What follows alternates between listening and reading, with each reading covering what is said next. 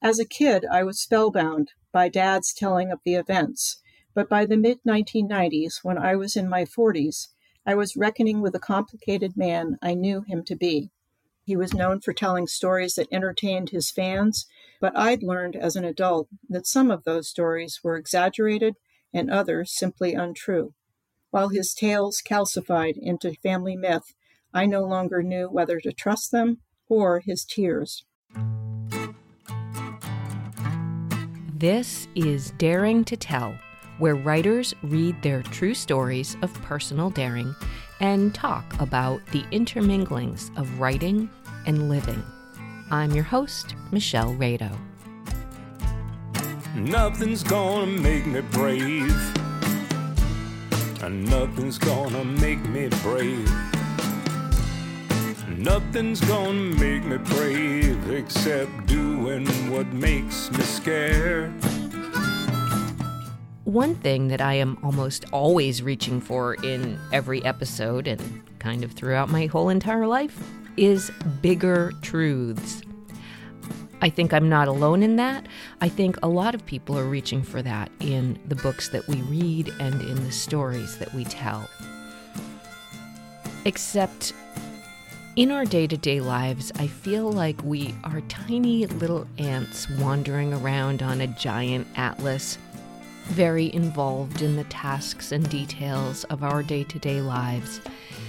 And we can't always see the bigger pathways that get worn through those day to day, month to month, year to year travels. And sometimes we can't find the larger truths until we look backward through the paths that were trod before us to see the stories of the people who raised us and the ones who raised them, and backward and backward through time. Gretchen Cherington is one of those curious and intrepid souls who decided she had to investigate her past, to tug at the loose ends of her family's mythology about a grandfather historically wronged. The setting for this historical wronging was the startup of what we know today as Hormel Foods, except in its beginnings, it was the eponymously named company of its founder, George Hormel. And yes, he was known then as Hormel, a poor boy turned butcher turned meat packer, and that in itself is a very compelling story of an early entrepreneur. Gretchen's grandfather, who died before she was born, was one of the top executives in this burgeoning company, helped grow it, until there was a huge embezzlement, and her grandfather was taken down in its aftermath. Was he wronged? Was he culpable? And how did this occurrence send shockwaves through this family into subsequent generations? And what does it mean to us today to understand the truth of what happened to those who came before us? That is our story today. It is a brand new memoir just launched this very month in June of 2023. One heads up Gretchen shares a brief description of sexual abuse. It is short, but I do not want it to catch you off guard. Here she is and our conversation today on Daring to Tell. Gretchen Cherington, it is great to have you here. And I am very excited to say that the day that this podcast will post will launch is also your pub day yes. for your brand new memoir that we're talking about today The Butcher, The Embezzler, and The Fall Guy, a family memoir of scandal and greed in the meat industry. Whoa, what a title! Thank you for being here. Well, thank you so much for having me, Michelle. I'm really looking forward to our conversation.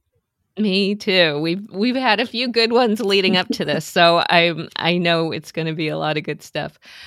Actually, maybe just tell me a little bit before we. I, I want to hear pre-book, honestly, like what got you to to writing this.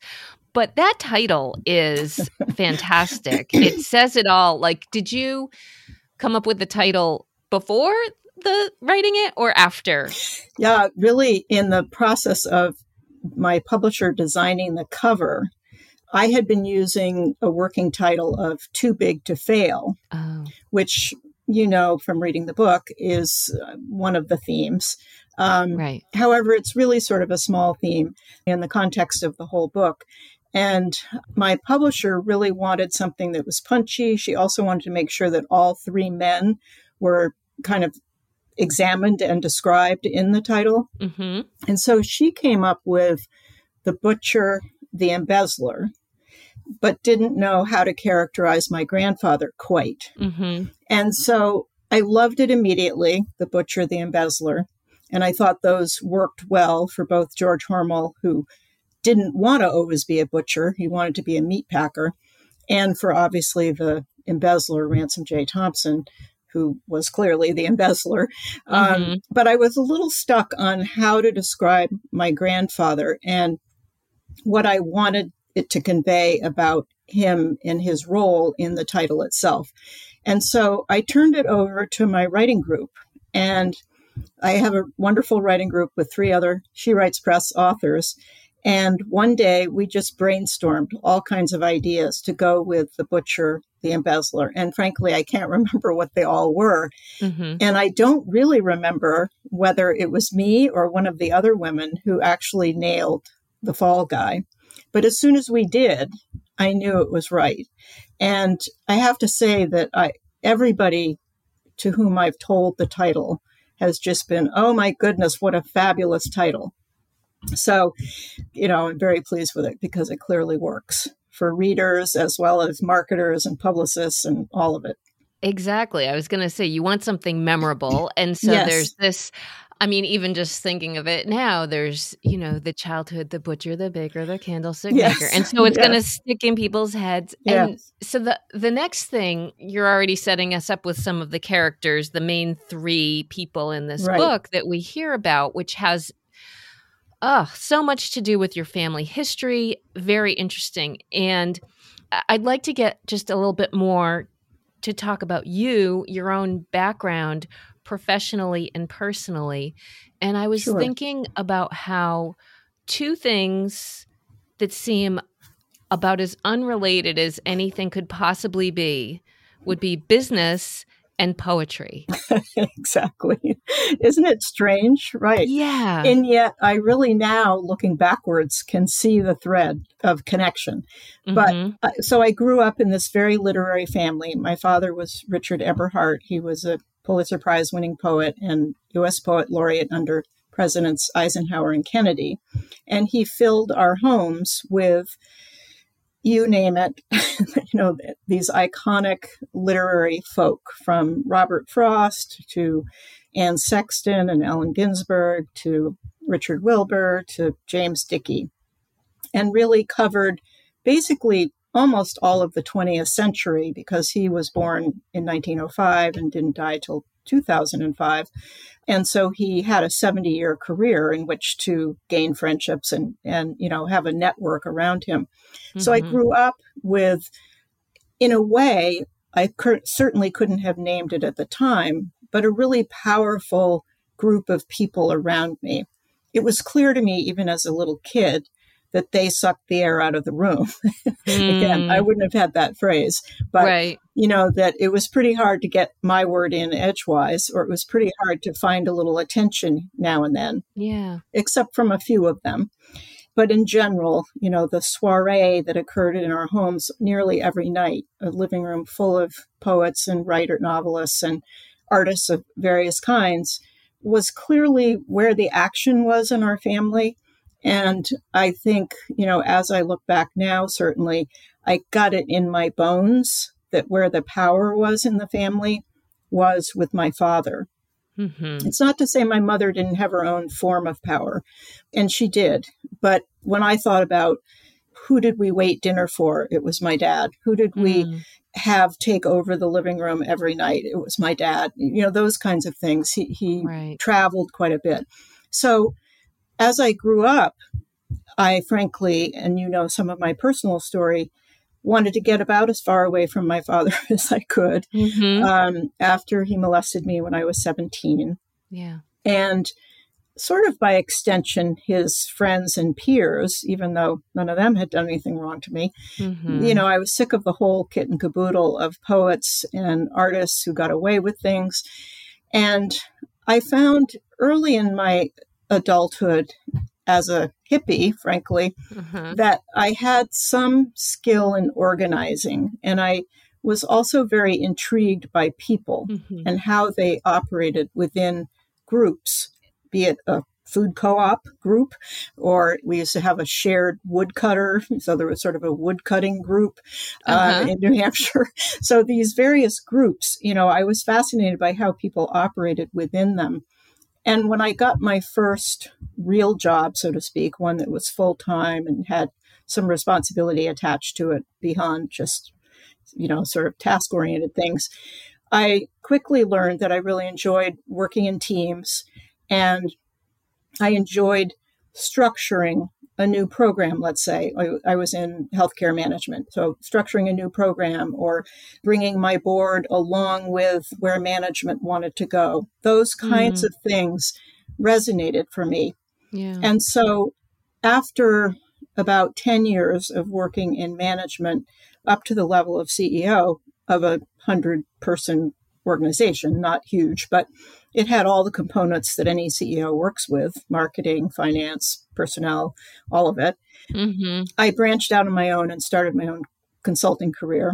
And that's another story. But it was in the beginning, I think, an effort for me to figure out how to make change happen inside organizations that wasn't traumatizing to the people in them. I had Mm. gone through a fairly traumatic reorganization process that failed, and I had felt traumatized in the process. And so in a business setting, like um, in a in, business working, setting. Yeah. Yes, yes. I mean, it was nothing physical or anything, but Right, but, right. You know, emotionally traumatizing, professionally traumatizing. Yeah. And so when I went out on my own, I really wanted to figure out well, there must be a better way to do this. And Mhm. you know, I came from an unusual background as a management consultant because I had an MBA, but it wasn't from one of the elite universities. I'd been a hippie, back to the lander, raised my kids in the woods, grew vegetables, and Oh, really? a few farm animals, those things. Uh huh. And here I was dressing up in a suit and showing up in a corporate office and meeting with CEOs. And one thing that struck me very quickly in this process was that, and again, I couldn't have seen this at that moment, but it did strike me that the person with the power in a company clearly was the CEO. Right. That's where the decisions were made. That's who could make decisions without going through layers of bureaucracy. And lo and behold, that's where the power was in my family, also, in a sense. My father being the CEO of the family, so to speak. right. And so these things did kind of connect for me. And I, I realized that if I was going to do this work long time, I wanted to be working with those who had the power and influence to make things change, make things happen. And those were the CEOs. And right. so somebody recently said to me, you know, you've kind of surrounded your life with powerful men. And I guess there's truth to that. It certainly wasn't something I set out to do, right. but it has given me a lens into how people in power operate, how they make decisions, you know, who they trust, who they don't trust, and the best of them, how they see themselves, both strength wise and vulnerability wise Right. and that was a particularly wonderful part of my job was to sort of provide the spaces where CEOs could really open up and talk about what they're afraid of and Mm. be with somebody who they could confide in but also trusted as knowing something about business and that was really a wonderful place for me to be through the next 30 years Wow. There, uh, there's just so much there. I think one thing, the first thing maybe that strikes me is the attenuation to power that yes from your earliest time as a child within those family and uh you know settings of all these poets coming i mean yes artists can they come across as very powerful people and so you They think do. of poetry as this lovely, you know, Right. frilly thing, but it's like no, it's no, it's powerful Terrific and competition and yeah. yeah. And the other thing that I think is so interesting, and clearly it's like these are all layers that come into play in this book, Right. is the the way that um I don't know if it's even a family structure, but who we are as humans, the ideas of power, vulnerability, how to enact change and do it well, how to Yes. unwrap a situation that's a bad thing and figure out the best way to deal with it. Yes. And characters who may be neither all good nor all bad. Correct. yes. I don't want to get ahead too much on that character thing, but Well, if if we took my dad just for a minute, you know, I think yeah. he's a great exemplar of that. You know, certainly the power that I felt was misused was clear once he started, you know, fondling me and kissing me and then actually molested me. Yet now looking back on it, I can also see still, you know, what I loved about him, which he was so much fun. He did tell great stories. He, you know, had great parties. Um, Mhm. He made fun happen, and he was also fascinating in in many ways. You know, in the things that he was talking about and thinking about, and so, you know, and that's the subject really of my first memoir. But you know, the complication of kind of holding both, holding a person, and really being okay with not okay with excusing but okay Right. within your own psychology holding a person in sort of two lights Yeah. one that is not positive and one that is positive. And you know i think that helped me as i grew older and became an adult and was working with ceos both to ferret out the ones i didn't want to work with because there were mm-hmm. they were giving me signs of some sort and also the ones that I really did want to work with because in that arena, you know, writers can be very open to feedback about their writing, but some aren't. And my father wasn't very Mm. open to feedback from his editors, from my mother, you know, from from his friends. He wrote a lot of bad poems. He Mhm. also wrote some really kind of brilliant poems. And so I was meeting these executives who actually wanted to get feedback. They Mhm. wanted to know what others thought of them. They were trying to grow their own personhood, your own humanity, if you will. And so I was attracted to that clearly because, right. you know, my father hadn't been one of those. Um, Yeah, yeah. and so I was intrigued, you know, that some men could be. Trying to solve those things that didn't quite square with us in the earlier times. Yeah, exactly. Yeah. Right. Yeah. Yeah. So knowing this, and then as we get like a little into the book, there was also this family myth, legend, history, however you want to call it, about your grandfather, Correct. A.L. Eberhart. Is it Eberhart or Eber- It's Eberhard. Eberhard? Eberhard, Okay. yeah. Who was fired, quote unquote, fired, asked to resign by George Hormel. hmm And that's kind of the starting point of this. Right. And there was an embezzler. So therefore our title, we have the the butcher George Hormel, we have the embezzler Ransom Thompson. And I found it funny his name was Ransom too. I mean, come on. right? How does this happen? How perfect is that?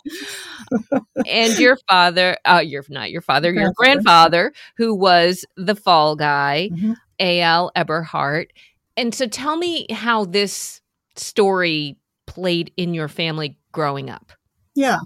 So, as I mentioned earlier, my dad was sort of well known for his storytelling. He loved sharing events of the past with his friends, with the family, with whoever was around at a particular time.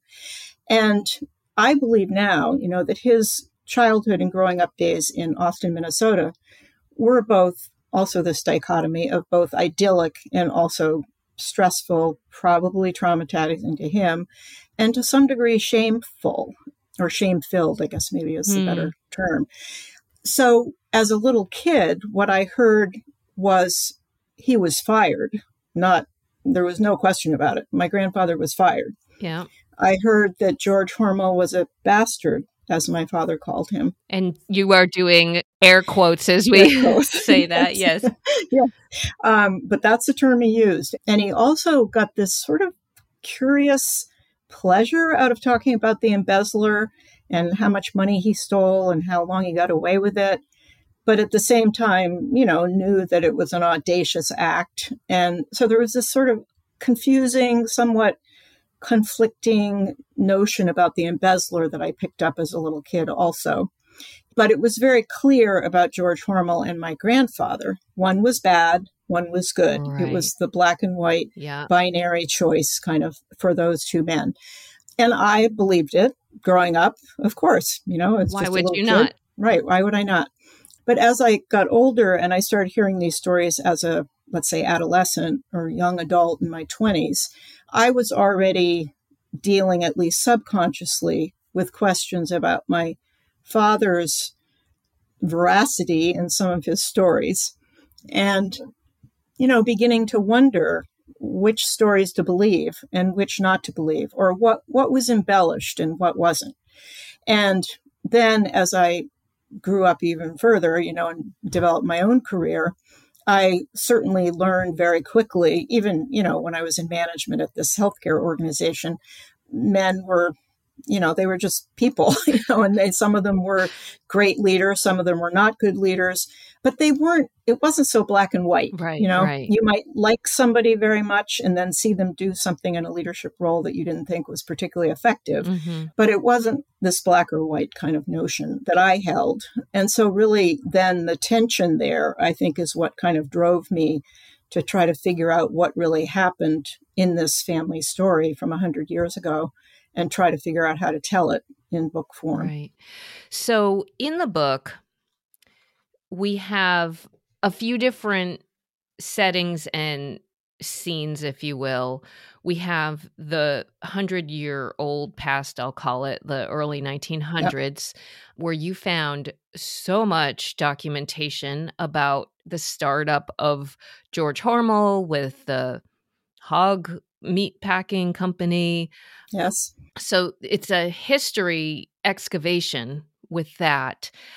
And then we also have these visits that you made to Austin, Minnesota with various family members in 1995, 1997, and 2000. Am I correct? It was three different. Yeah. Yep. So when did you decide? At what point in was it a career decision? How did you decide I'm going to write this book? and and I uh, guess my like my subsequent like when you made those visits way back then cuz even now even though it doesn't feel like that long ago it kind of was I guess it's a long time yeah. ago 95. Yeah. You know, did you know then what you were doing? I guess is a loose question. Yeah, that's a really great question. I think I did know what I was doing, at least to a degree. Of course, I had no knowledge whether it would ever become a book, but I did feel very compelled by this story. It had all the parts of a good story. It had drama and crime and, you know, bigger than life characters and a great setting, a great place you know, I grew up on the East Coast. This is middle America, you know, farmland territory. It had so many dimensions of a great story that even if I had not been a member of the family, I would mm-hmm. have been intrigued by it. Mm-hmm. And I knew that because I heard from non members of the family who were always intrigued by it when I gave them the short story version of it um, including a couple of filmmakers who were very intrigued in trying to put it to film. Yeah. But they didn't have any money and I didn't have any money. So that never went anywhere. But I got enough validation, I think, through those interactions that I felt like I was correct, that it could make a good story. So when my cousin, my cousin Eloise Eberhardt, and a couple of other cousins too, but especially Eloise and I used to talk quite a bit about this story mm-hmm. when we family gatherings, etc. And we were incensed that our grandfather had been fired by this company. Mm-hmm. And she heard more or less the same stories from her father as I did from mine. He was a businessman, not a poet. He likely told them differently.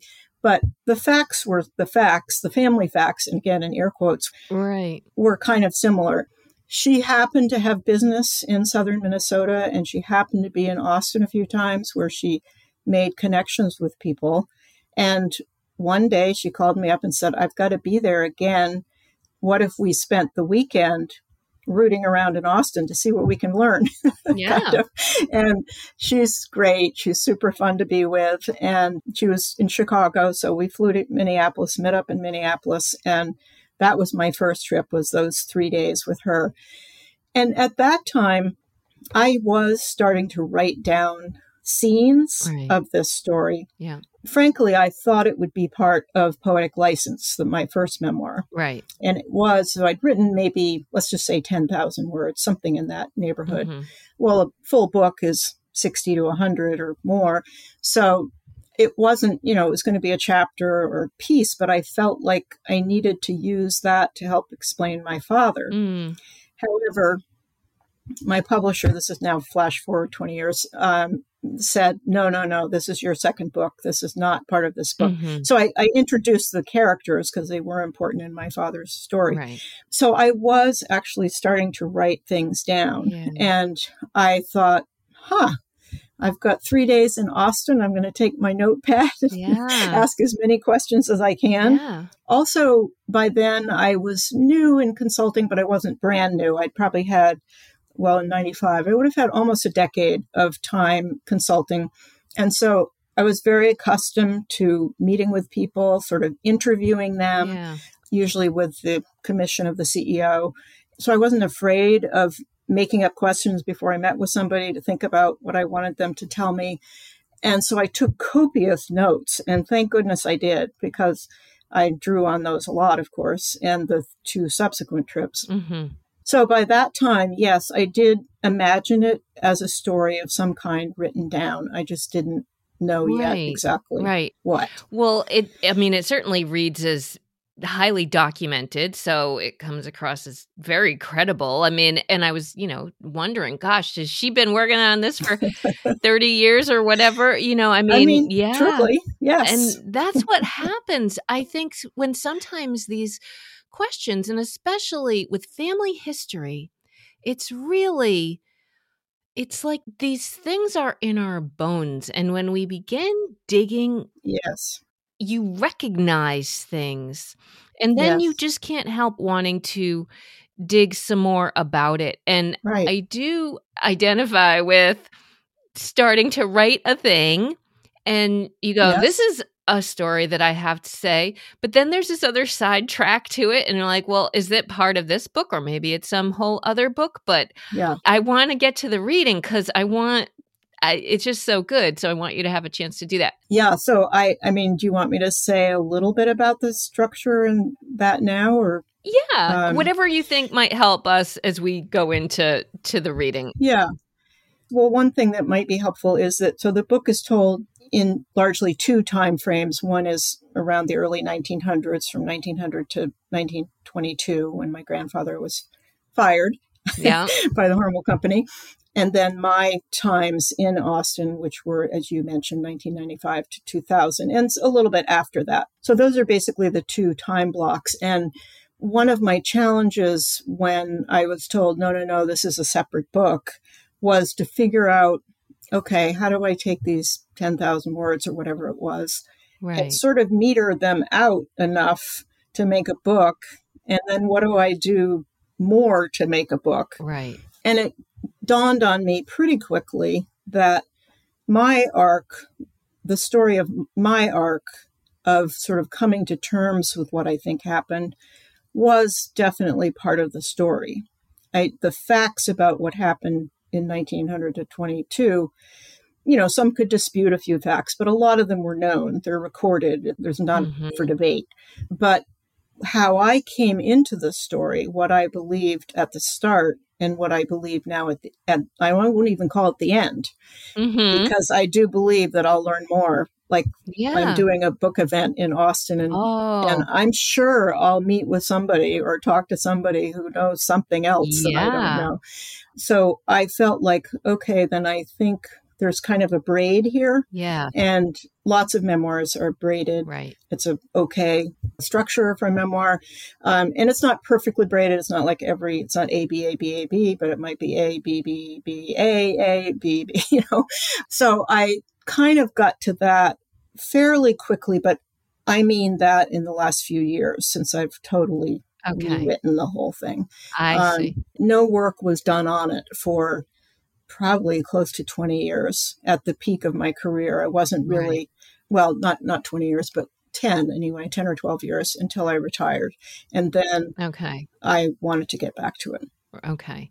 And just to kind of slip in here, because you've mentioned you did publish a first memoir, Poetic License, and that was largely about your father, Correct. which now I can't wait to read that. But I have read this one first. So was this written largely after you finished the first one? Yes, yes, Okay. largely. Yeah, it was it was all I could do to get that one out, and then um, once I sort of moved into the publicity phase, and after that, really, I Right. it's really been over the last two and a half years that that I've put this together, Okay. and That learned a sense. lot from the first round, of course, in I how bet. how to write a book and how to put it together. Yeah. Yeah, yeah. All right. Well, let's dig in then, shall we? And, you know, Sure. as folks who have heard Daring to Tell before know, I'm often picking things right smack dab in the middle, but I'm not doing that this time. This is a mystery as much as it is a memoir. And so I was thinking about it and I said, we can't do the middle. It won't make any sense. So we will start at the beginning. We are going to skip around a little bit. So whenever you're ready, you can begin with chapter one. Okay, thank you. One, flimsy pretext, Austin, Minnesota, 1922.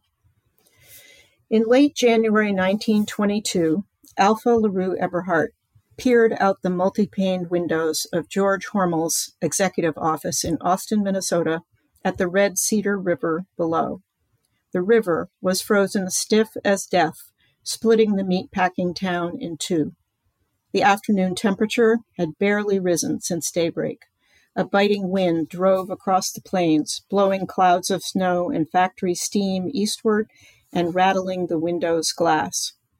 I imagine A.L., as my grandfather was called, stood his ground, undaunted, eyes sure, as he was forced to resign from the company he had spent 20 years helping to build. The men's words were brief that day. A.L. knew there was no point in arguing with his high strung boss.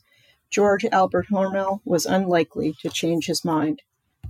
Maybe that day, as in photographs, George's right hand palmed his thigh, his fingers spreading south as if ordering a dog to sit. George's skin was paler than A.L.'s, his hair thicker and parted left to right, his nose nearly piercing his upper lip. His pinched eyes nipped the skin behind his wire rim glasses, conjuring a scolding teacher dressing down an errant student. When the ticking clock on his wall struck the next hour, packing house workers would hang up their aprons and head home. Despite the bespoke suits and starched shirt collars worn by these men, theirs was a killing business, an abattoir that turned plump animals into food, splattering blood on the meat cutters' aprons and dropping guts into buckets on the floor. The facts leading up to my paternal grandfather's forced resignation were clear. Six months earlier, the company had discovered a nearly $1.2 million embezzlement by its star comptroller, Ransom Josiah Thompson. The defalcation, as it was called back then, had taken place over the course of nearly a decade. Newsprint across 1,300 cities had inked the story, with the New York Times headline reading, Report shows embezzler got 1,187,000. After the embezzlement, the value of one share of Hormel stock plummeted almost to zero, scattering the company's assets and reputation to the wind, putting at risk a thousand employees, and cratering my grandfather's personal wealth, much of it in Hormel stock.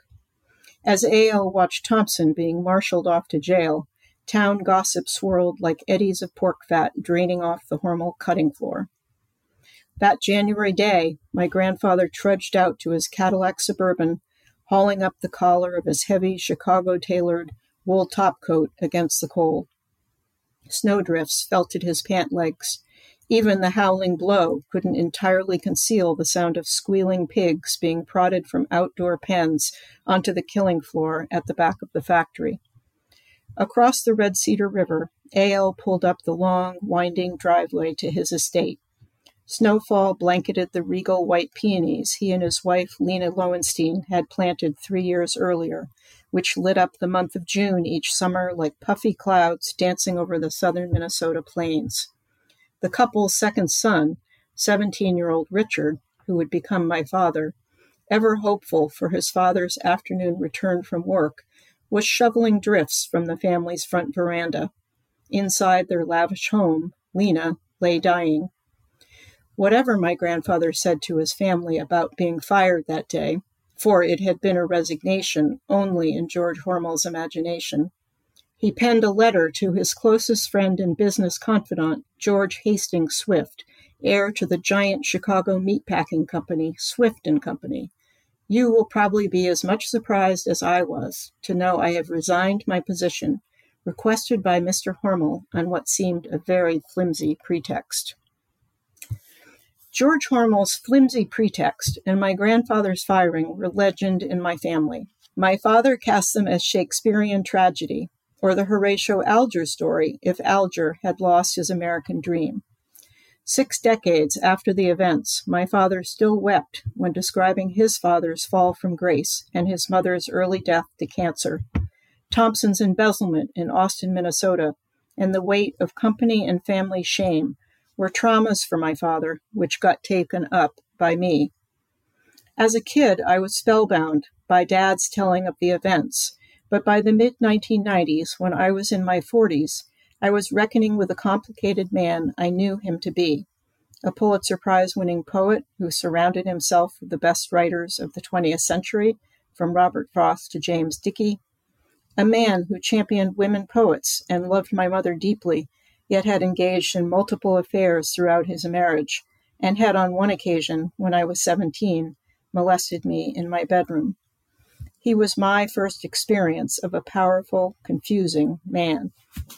He was known for telling stories that entertained his fans, but I'd learned as an adult that some of those stories were exaggerated and others simply untrue. While his tales calcified into family myth, I no longer knew whether to trust them or his tears.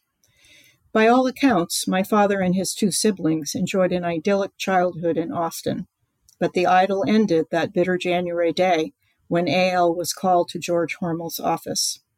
If my father polished his stories with the elan of the literary star he would become, I was looking for a way to square them with my own lived experience. I wanted to understand my Midwestern legacy within the broad sweep of its geographic scale and our early nation building. I never knew my paternal grandparents. Both died long before I was born. I didn't really know what to believe about Alpha LaRue Eberhart, George Hormel, or Ransom Thompson. What I knew was that throughout my early career as a management consultant, as I partnered with CEOs, mostly men back then, Stories of the three men in Austin haunted me.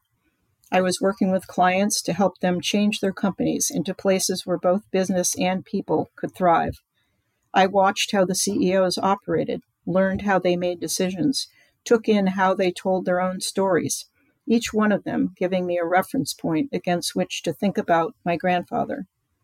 If my father poetically described his father as six feet of manhood and not a mark of fear, Few top executives I knew had no fear. If my father cast George Hormel as the villain, a bastard, all greed for laying his father so low, I knew such descriptions were rarely that clean. As for the embezzler, my father both marveled at his ingenious stealing and railed at his audacity, but chose to blame him less than he did his father's former boss.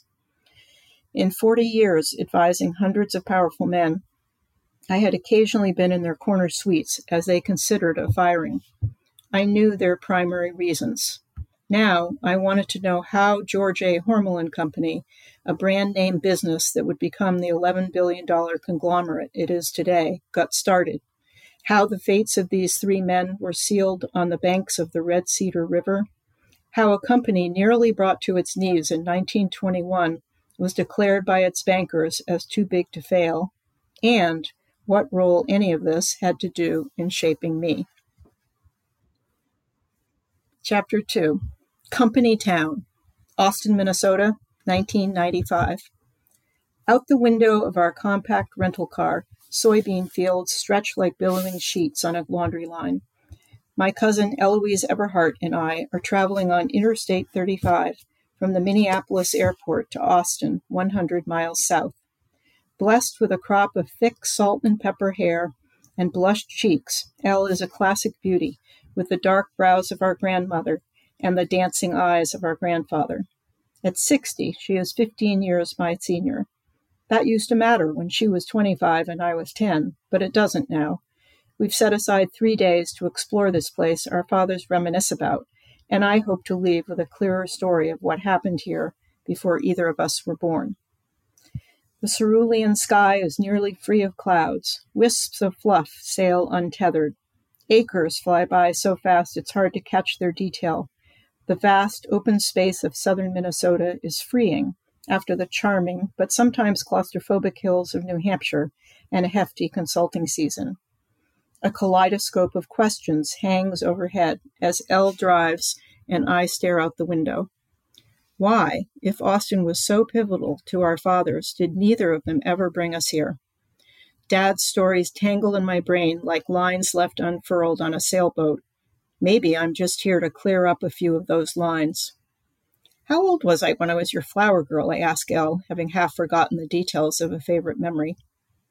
The photograph of me at her wedding is a cherished one. She in a fitted virginal gown, me in my white dotted Swiss, beaming up at my beautiful cousin, squeezing her hand so tight I can feel the hurt. Ten, Elle says, her cheeks flushed the same pink as the bouquet of baby roses I clutched in two hands that day. I fill Eloise in on my consulting work, in tandem with my 45th birthday, my company has just reached its 10 year mark. Friends tell me I work too much, but the long term partnerships I've formed with CEOs as they transform their company cultures exhilarate me. I like seeing positive change happen. Eloise is a fundraiser for the American Friends Service Committee and lives in Chicago. She is sometimes called to southern Minnesota to meet with prominent donors and has been to Austin several times, where she has met people who knew or knew of our grandparents. Staring out the window, I think of the summer I got as close to Austin as I ever have until now. In 1968, I was 17, away from home for two months, working on a service project with Mexican American migrant workers employed by the Owatonna Canning Company, a short jog northwest of Austin. A memory surfaces. I glance at Elle and share it with her. Seasonal employees are packed hip to hip, I tell her, like standing pickup sticks in the backs of open trucks, and driven to the fields where they will spend 12 hours harvesting asparagus and strawberries bent over long rows in the hot sun. I'm playing outside a single room cinder block home at the migrant camp with Maria and her toddler sister Elena while her older sisters and parents work in the fields. Maria is hungry and goes inside. A couple minutes later, I look through the open door and see her leaning over a gas flame, fixing a pan of something for Elena's lunch. Her cotton dress drapes too close to the flame and catches fire. The next thing I know, I'm rolling her in a blanket and the room stinks of singed cotton. Just thinking of it, I'm shaken. It was terrifying, I say to Elle. Looking back, I think it was the first time I realized my own privilege. The closest thing I know to this vast Minnesota sky is the rose washed reach of Penobscot Bay, Maine, where my family summered. Here, I feel like Elle and I are in a massive bubble with a sky colored circus tent overhead and soybeans stretching to the earth's end. The bubble seems to contain today and every story we've heard about southern Minnesota from our fathers. But how strong is this bubble? And, knowing myself, how far will I go to find out? Elle's mission for this weekend seems to be to set the family record right about our grandfather, that he was wronged by George Hormel. We've procured an appointment with the Hormel corporate archivist because we've heard that a rumor still floats around the company and in some parts of Austin that our grandfather was complicit in Ransom J. Thompson's embezzlement. Publicly, I can't believe that's true. Privately, I don't know what to believe, but I know my family's stories are rarely uncomplicated. It's not right what the company did, Elle says after we pass a sign indicating we're more than halfway to Austin. Our grandfather was a good man, a family man, and he built that company. That's what we've heard, I say. I never knew Dad to hate anyone, but he hated George Hormel. A.L. and George were friends. George's wife Lillian and grandmother Lena were too. And Hormel fired A.L. while Lena was dying. I shake my head. I don't know how our grandfather got through that year.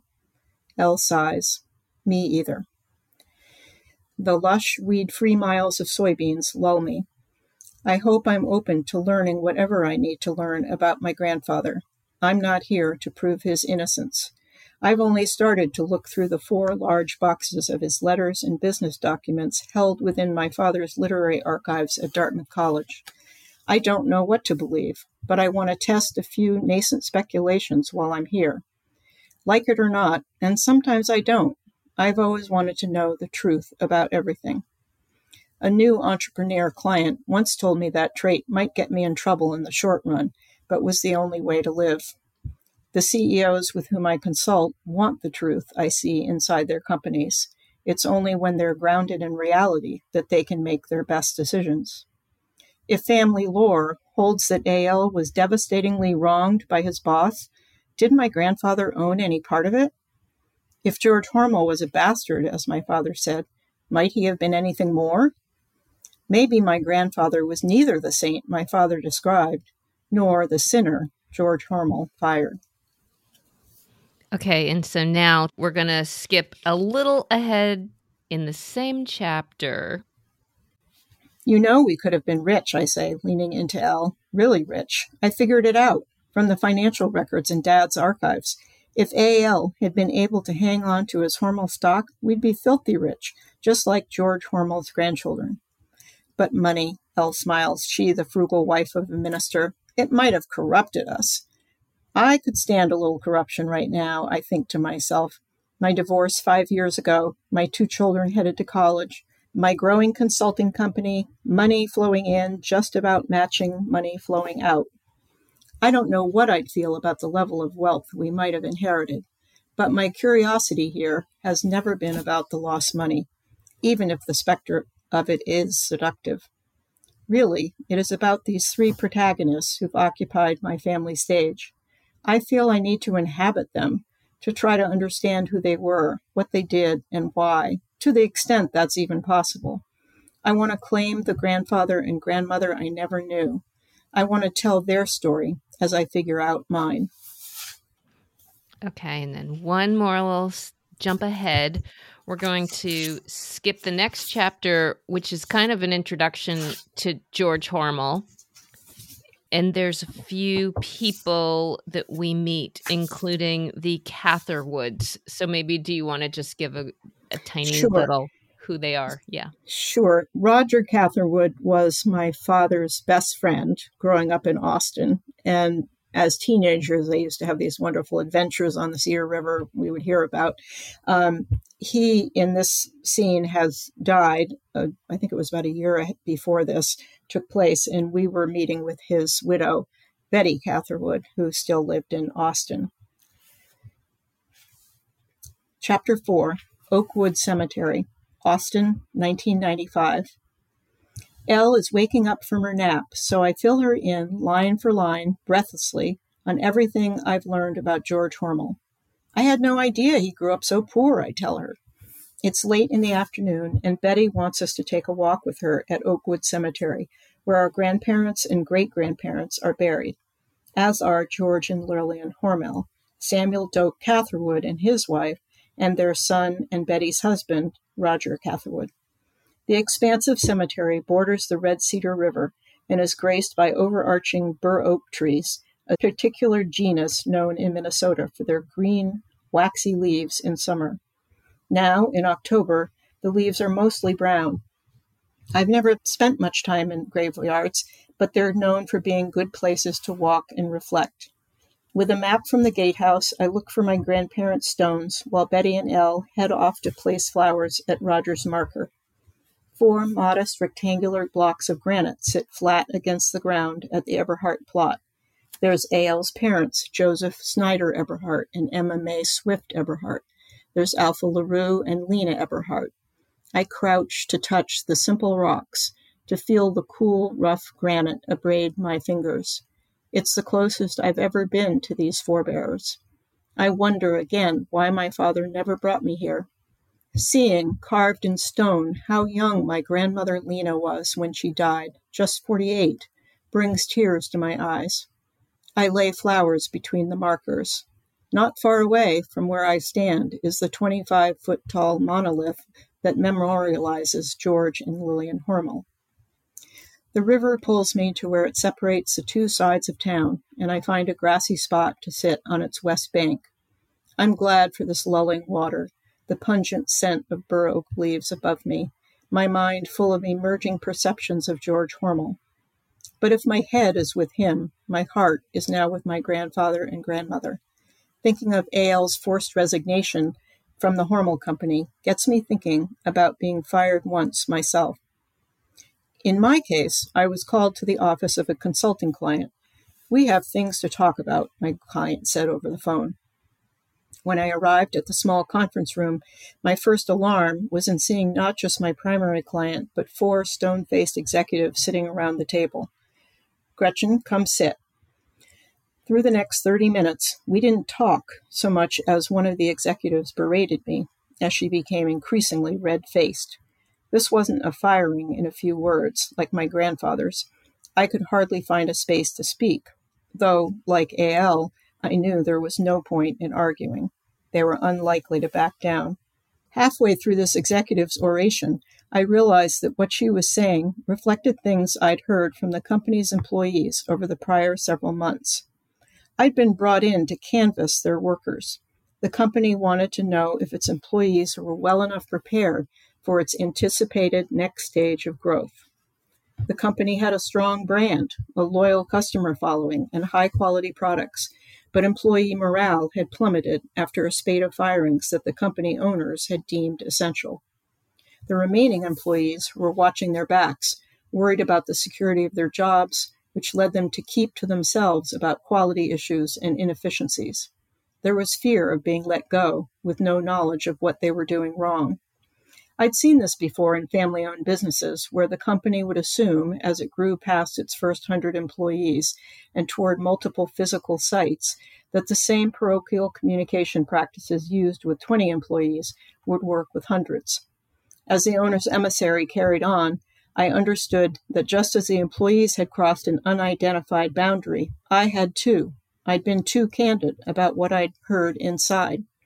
The company had said it wanted my true assessment, but I'd failed to notice a hesitation in the owner's voice when he said it. Being fired hurt. I felt humiliated and concerned for my reputation as a startup consultant. Back at my office, I called my mentor, Dan, then executive vice president of a global human resources company, whose regional office was in Manchester, New Hampshire. We made an appointment to meet later in the week. Dan was a large man, both in height and girth, I'd met him in business school where he'd served as an outside advisor to MBA students. He had a huge heart and decades of human talent experience across three continents. At the top of the tallest building in the state, the glass walls of his office looked over the Amoskeag River and its iconic five story brick mill buildings, symbols of a dying woolen industry. So, he said, tell me what happened. I told the whole story from the beginning. I'll say one thing, he said when I was done. If you're not fired by at least one client a year, you're probably not pushing hard enough. Really? I leaned forward. Say more. Clients pay you well for your advice, but they won't always like hearing it, he shrugged. If you're good, you're pushing people to be better, to do things differently, and some will resist. Look at it this way if you didn't tell them what you heard, you'd be colluding in their dysfunctional system. It would have been a waste of their money and your time. The company is clearly not ready for the hard work of changing its culture. at least not now. This is just so good. and I always look at these things, frankly, so literally when I read them. And I think, when you were getting fired, did you think of your grandfather? No. No, of course not. But, of, right. I thought of me being fired when I was out there. Right. Yeah. Yeah. Of course. But I do. So I guess I'm curious more. I have a lot of things about all of Sure. these overlays of generations and what happened. And as you've thought about these ish, these experiences, whatever that went on in the past, and you take your corporate consultant head to it, do you think about what you might have advised to George Hormel? Like, do you think about uh, your grandfather's response or what happened? Like, how? I mean, I just find the business parallels Mhm. so uncanny, and so I, when and how did they all overlap? Well, I think probably on some subliminal level they were overlapped kind of as I grew into these role into the role of a consultant. Obviously, as I began to write the book more seriously a few years ago, I was struck by the parallels myself, perhaps in a more inca- uncanny way, as you suggested, than I even had before Right. for instance, I didn't know that I was going to put in that example of me being fired into this book. I had no idea that I was going to do Mm. that. But Yeah. as I was in the development process with my developmental editor, it occurred to me that, oh my gosh, I know what it feels like to be fired. Mm-hmm. And partly I want to use my experience as a way to deepen my understanding of my grandfather's experience. And though my father, for instance, would never have considered that my grandfather felt any shame, Mm-hmm. I find it a little hard to believe that he didn't, whether he expressed it or not, that any of us who have been fired, most 95% of us who have been fired, feel a little shame. You know, Mhm. like, what did I do wrong? How could I have done this differently? Particularly if you're faced with no job, no money, no whatever. You know, it's not just the immediate impact of the firing, but it is over time. There are those feelings of what did I do? And h- how could I have managed this differently? It's hard for me to believe that my grandfather, as smart as he was, didn't have some of those feelings at some point Mhm. expressed maybe differently than I would express them. Uh, I mean, I broke down in tears in the parking lot after I got fired. You know, um, yeah. you know, we're emotional human beings, and um, right. unfortunately, and this gets into another topic in a way, but in, unfortunately, in all of my research and all of the letters that I read from my grandfather to George Swift, at, who was the heir of Gustavus Swift, who started the Swift and Company, meat packing company, I never found a letter. I, I only came kind of close to something that sounded just a little bit like self revelatory or really feeling a little bit of that shame. It- and it, you know, I had to sort of fill in the bounds a little bit. I mean, this is a man in 1922. The culture, the surroundings, all of that probably would have mitigated a bit of that Right. or you know it wouldn't have been the same perhaps as now what his reaction might have been but i got a, just a glimpse of it i thought and so Yeah. i did feel like using my example was one form of validation for me that there was shame for the family even though my father never used that word as i recall but the way he responded to the story even decades later suggested the shame slash trauma Mhm. to him as a young man of course at the same time his mother's dying of cancer I was going to say care of her right that's another huge facet of this. I mean, right I think obviously you juxtapose them, and so I pick up on that feeling. But I don't know how you get fired in this way as your wife is dying and Yes. you lose everything that you have that that does not bring out shame in some capacity Yeah. and, and it, you're right it was a different time and it Sure. might not have been something that he revealed but yeah. yeah No, absolutely. And, you know, if you couple in my grandmother's, you know, really hard death from cancer when cancer care was almost nil, you know, all they did was throw a lot of morphine and whiskey at her, basically. Um, yeah. and these awful x-ray treatments you know they were supposed to be treatments.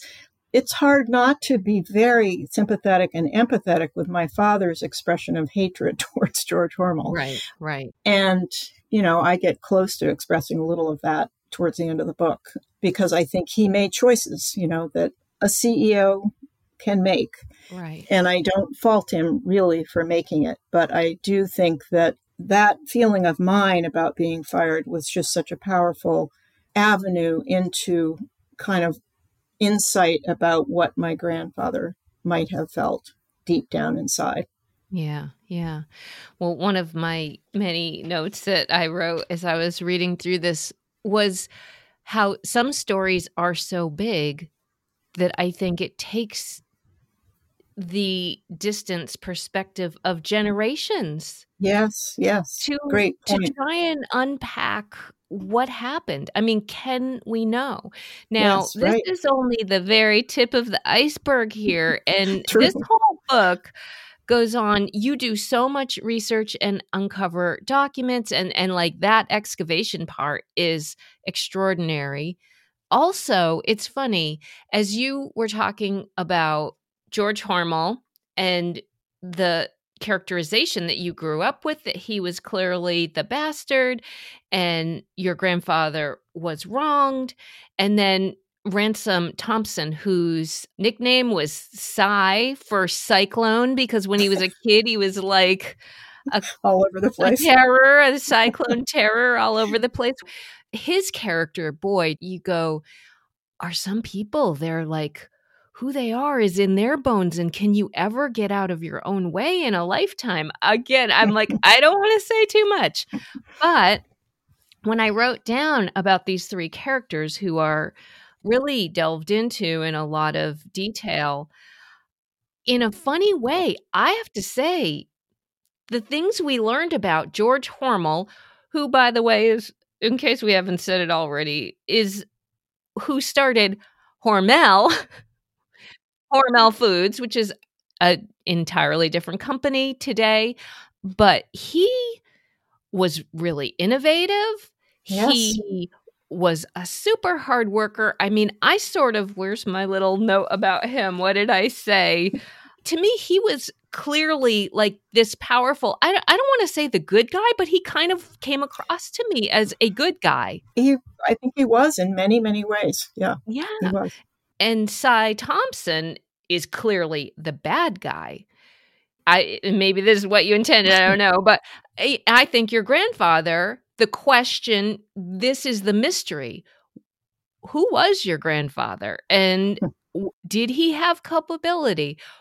Was he clearly wronged? Is anyone ever a hundred percent wronged? Great questions. I mean, maybe. I we don't know. Yeah. And how can we know? I mean, we can do the best we can. I have spent years, as you pointed out, trying to understand, trying Yeah. to find documents, trying to talk to people.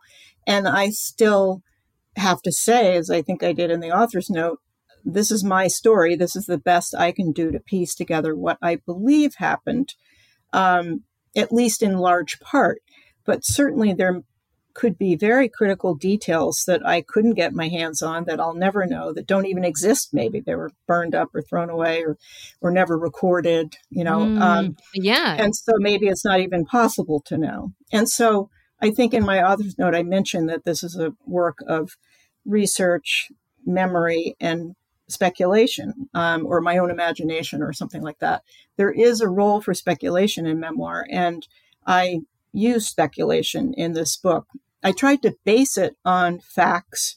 For instance, I speculated about the clothing that George's son Jay Hormel was wearing on a particular day. Right. That's based on reading about what women wore back then who were wealthy and, you know, could afford silk scarves, etc. mm-hmm. I don't really know what she wore that day. So that's pure speculation, but it is built on research.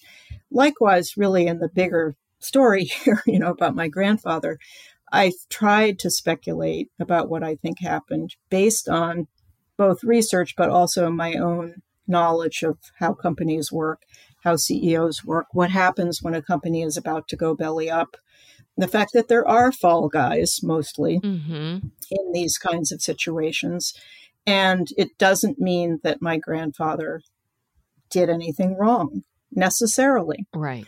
Um, so, you know, no spoilers here, but I do think that, for instance, I think I, this is fair enough to share. I think that even in my visits to Austin, when I asked certain people who knew at that time, 2000, era 2000, current day CEOs of Hormel or just past CEOs, and talked to them about this, two of them said guilt by association only. Mm. My grandfather was not involved in the embezzlement.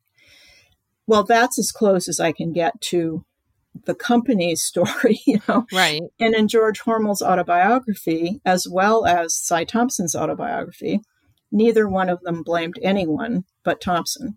But, you know, the story is complicated. And Mm-hmm. there are places where George Hormel, I believe, could have made different decisions that would have had a different trajectory for our family. Mm. It's not that I blame him. I don't blame him. I think he had every right, practically, to do Well. what he did.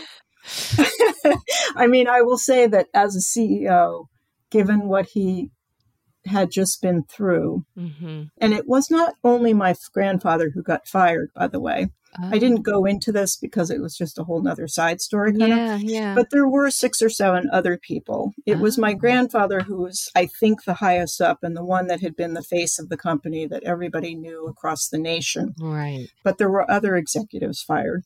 He was cleaning house. Yeah. CEOs do that all the time when something gets discovered, like an embezzlement. They feel like they have to clean house. So, in the end, I can't really blame George Hormel for firing, but the way he fired him and some of the specifics about what occurred in the aftermath of that firing, which I'm not going to reveal right now, but yeah, yeah. are indicative of choices I think he could have made differently. Yeah, yeah. And another thing that totally surprised me, they're like buried next to each other in the cemetery. yes. Was, did that completely I shock mean- you? it didn't shock me because this was a small town. I mean, there were 5,000 people of Austin when my grandfather moved there, Yeah. probably built up to maybe 8,000 or something after he left. I, I'm not exactly sure. It was a small town. And Yeah. the Eberharts and the Catherwoods, who were the corporate attorneys, and my grandfather, I mean, the Hormels, and a few other prominent families were very close and they were a club, if you will. Right. And so they were some of them were in the same church some of them were you know they they were all sort of connected and at the time when people were buying their cemetery lots i suppose they wanted to be near each other Mhm.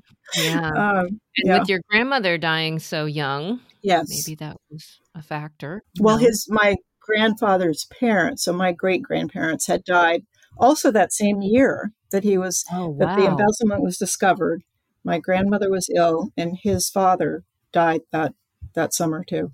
So it was a that was bad year. Yeah. it was a really bad year for Elle Yeah. The other thing that I wanted to ask about overall, and that you have a line that you read here I hope I'm open to learning whatever I need to learn about my grandfather. what were you scared of? Dis- you know, did you, were you afraid of really discovering something you didn't want to know? Sure, I was. I was.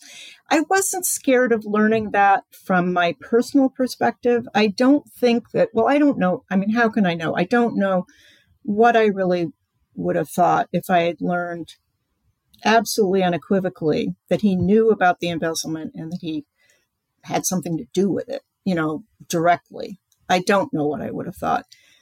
But I think I would have thought I I would have tried to think of it as sort of humanistically as I could. What I was most afraid of though really was harming you know the impressions of all my family members. Mm, and my cousins specifically because they were in my generation we all heard the same stories. We all grew up idolizing al and lena who we never met.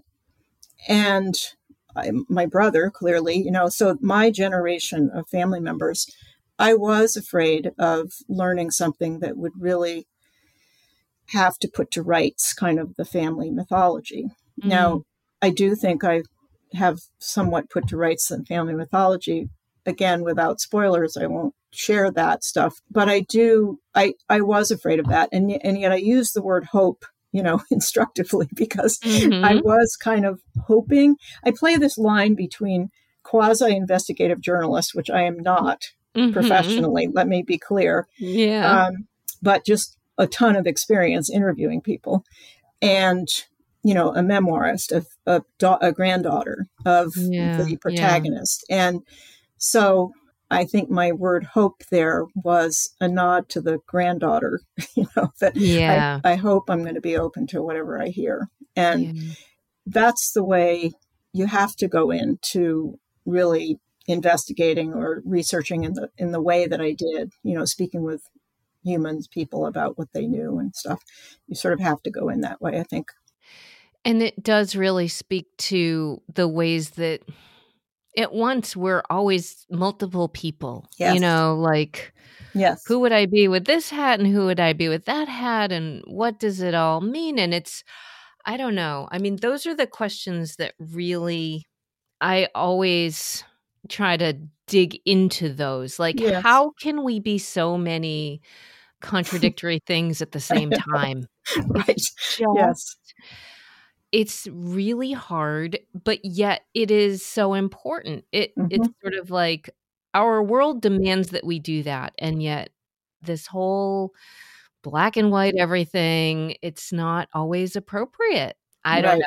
I'm right. getting super grandiose here Well, no, but I think you're drawing on, you know, at least one lesson for me from working on this book of really recognizing more deeply than I ever have, perhaps, how complicated human beings are and how much like me, my grandfather was, and how much like him I am. And if I were in the exact same shoes as he was in at that time, what would I have done differently? Would I have done anything differently? This embezzlement went on for almost a decade. Mhm. People saw the fruits of the embezzlement being the money being spent 60 miles south of Austin in this grandiose chicken farm um, turned into an amusement park. So, yeah you know, these things were all around them. Would I have noticed it any differently? Would I have done anything different? I really don't know. I mean, these were smart executive men. My grandfather, George Hormel, and others didn't see it. Mhm. And who am I to judge on that? You know, I've certainly been in denial at times in my life, and I have not seen things that I didn't want to Mhm. see. yeah So I think, you know, part of the lesson for me is that we're all, we do our best, you know, with what we have. Yeah. And I think those of us who want to grow and develop ourselves work at it. Mhm. Um, and those who don't, don't. Um, right sometimes that those who don't don't is like crazy Yeah, uh, yeah. lengths that people go to often to not to not. And- yes. yeah Yeah. what was most daring about this book for you if that's a question you can answer without a spoiler I should have thought you might answer, given the title of your, Yeah. but I, I actually didn't. Um, great question. Let me just think for a second. I think, well, I'm going to say this. I hope this will come across in the right way or as I really intended to. I think the most daring thing for me was about writing about the Hormel history. Mm. This is an iconic brand. It is an $11 billion company. It is revered and also despised, depending on who you talk to, as all big companies are, right? Mm-hmm. And I'm, I could say, just the granddaughter of one of the protagonists. And so I do believe that that is one of the daring things about me writing this book. I Yeah. Thought about that long and hard. I talked to my publisher about it long and hard. And I worked long and hard to try to give all due respect to George Hormel himself and the company that he founded wherever I could because he deserves it Mm-hmm. and and I believe as you did that he was an innovator. I mean, just the ambition and the direction and the coming through the long hard life that he had in Toledo to become just a butcher. Yeah. I don't mean just a butcher, but just a butcher Yeah. in his own mind Right. and then to want to become a meat packer and then to want to compete with George Swift, who had millions of dollars by then, is really quite remarkable. It's a remarkable story of an early entrepreneur in our country. And I admire entrepreneurs and I respect the kind of hard labor they put in to, you know, make their companies great in whatever ways they do. And I think, you know, whereas there's been one other sort of book about the embezzlement really put together by a woman who who had read the embezzler's autobiography, which was done in serial issues and published in the local newspaper in Mm. 1922 or four or five or whenever he actually wrote it. And I think most people who have picked up on the embezzlement story have, if anything, sort of bashed the Hormel company. And I don't intend to do that, and it's not what I believe anyway.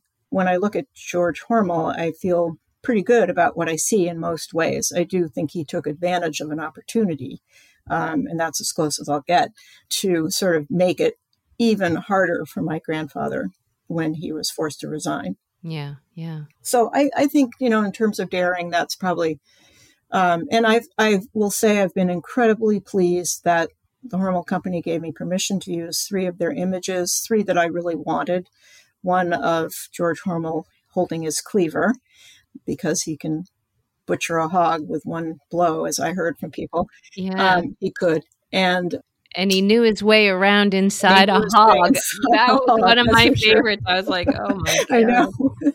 the cover of the book is, you know, done, used with permission, and um, and so I've had some communication with the company, but I will say that it's been very limited, and my direct communication with them over the last three years has not rendered response, except from attorneys for these kinds of permission reasons. So Right. Right. um, right. that's fine.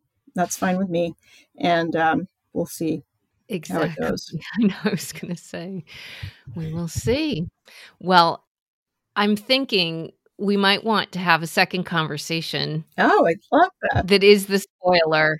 So if you'd like to do that, like let's let's talk about that because there's so much we couldn't talk about because I think people need to read for themselves this mystery, this true mystery through time. I mean, I could talk more about what it must have I, I felt with you what it felt like to like walk in these places where your grandparents walked around and try Right. to envision what life was like for them in another another time in these very places and that is such a oof i don't have words to humbling, describe very that humbling, really. yeah, humbling and um and grand Mhm, too mhm. like wow they were They right were right here, here. right? They touched this earth.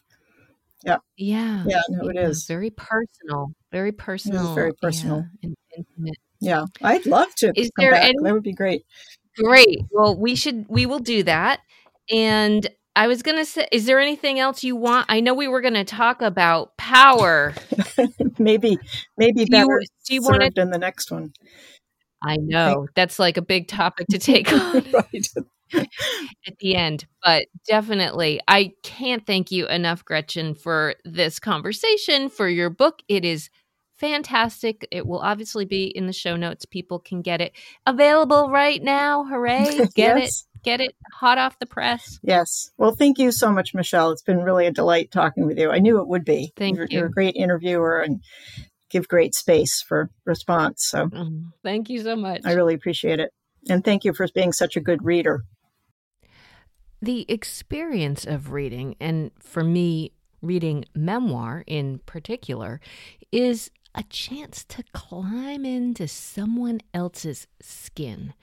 And Gretchen's story was a great way to try and embody so many things not really all that familiar to me. I have never been fired. I have not been legacy to a brush with near fortune. To feel those things alongside things that do make sense to me, like living a professional experience that ends up mirroring a family situation in some of those deep and uncanny ways, yeah. One thing that I found a little funny as I was in the midst of reading this book and preparing for my conversation with Gretchen, as I was watching the TV, I saw an ad for spam. Coincidence? It was a staple in my lunchbox and on our table when I was a kid. I will say that much. Gretchen and I have scheduled a date for our spoiler conversation. It's going to take place after she does a book tour stop in Austin, Minnesota. So I am very much looking forward to hearing about that. I'll likely release the follow up conversation later in the summer at some point. However, if you are sure to follow this podcast, it will automatically pop up in your podcast app queue when I do. And so I hope you will do that if you haven't done so already. Episodes post on the first Tuesday of every month, and occasional bonus episodes when I try to release them. The other way to stay in touch with Daring to Tell through my website, michelleredo.com, where you can sign up for my newsletter or shoot me a note, and I hope you will do both. Do get yourself a copy of Gretchen Cherington's book, The Butcher, the Embezzler, and the Fall Guy, a family memoir of scandal and greed in the meat industry. It is a great read memoir, history, mystery, all in one. Thank you again to Gretchen for her time. Thank you to Phil Redo, my musician husband, for our theme, Make Me Brave. And most of all, thanks to you for making it to the very end of yet another episode and for daring to listen. I'll catch you next month. and nothing's gonna break my fall. There's nothing in the protocol. It's like swimming up waterfall or taking away the ground. Taking away the ground. It's like taking away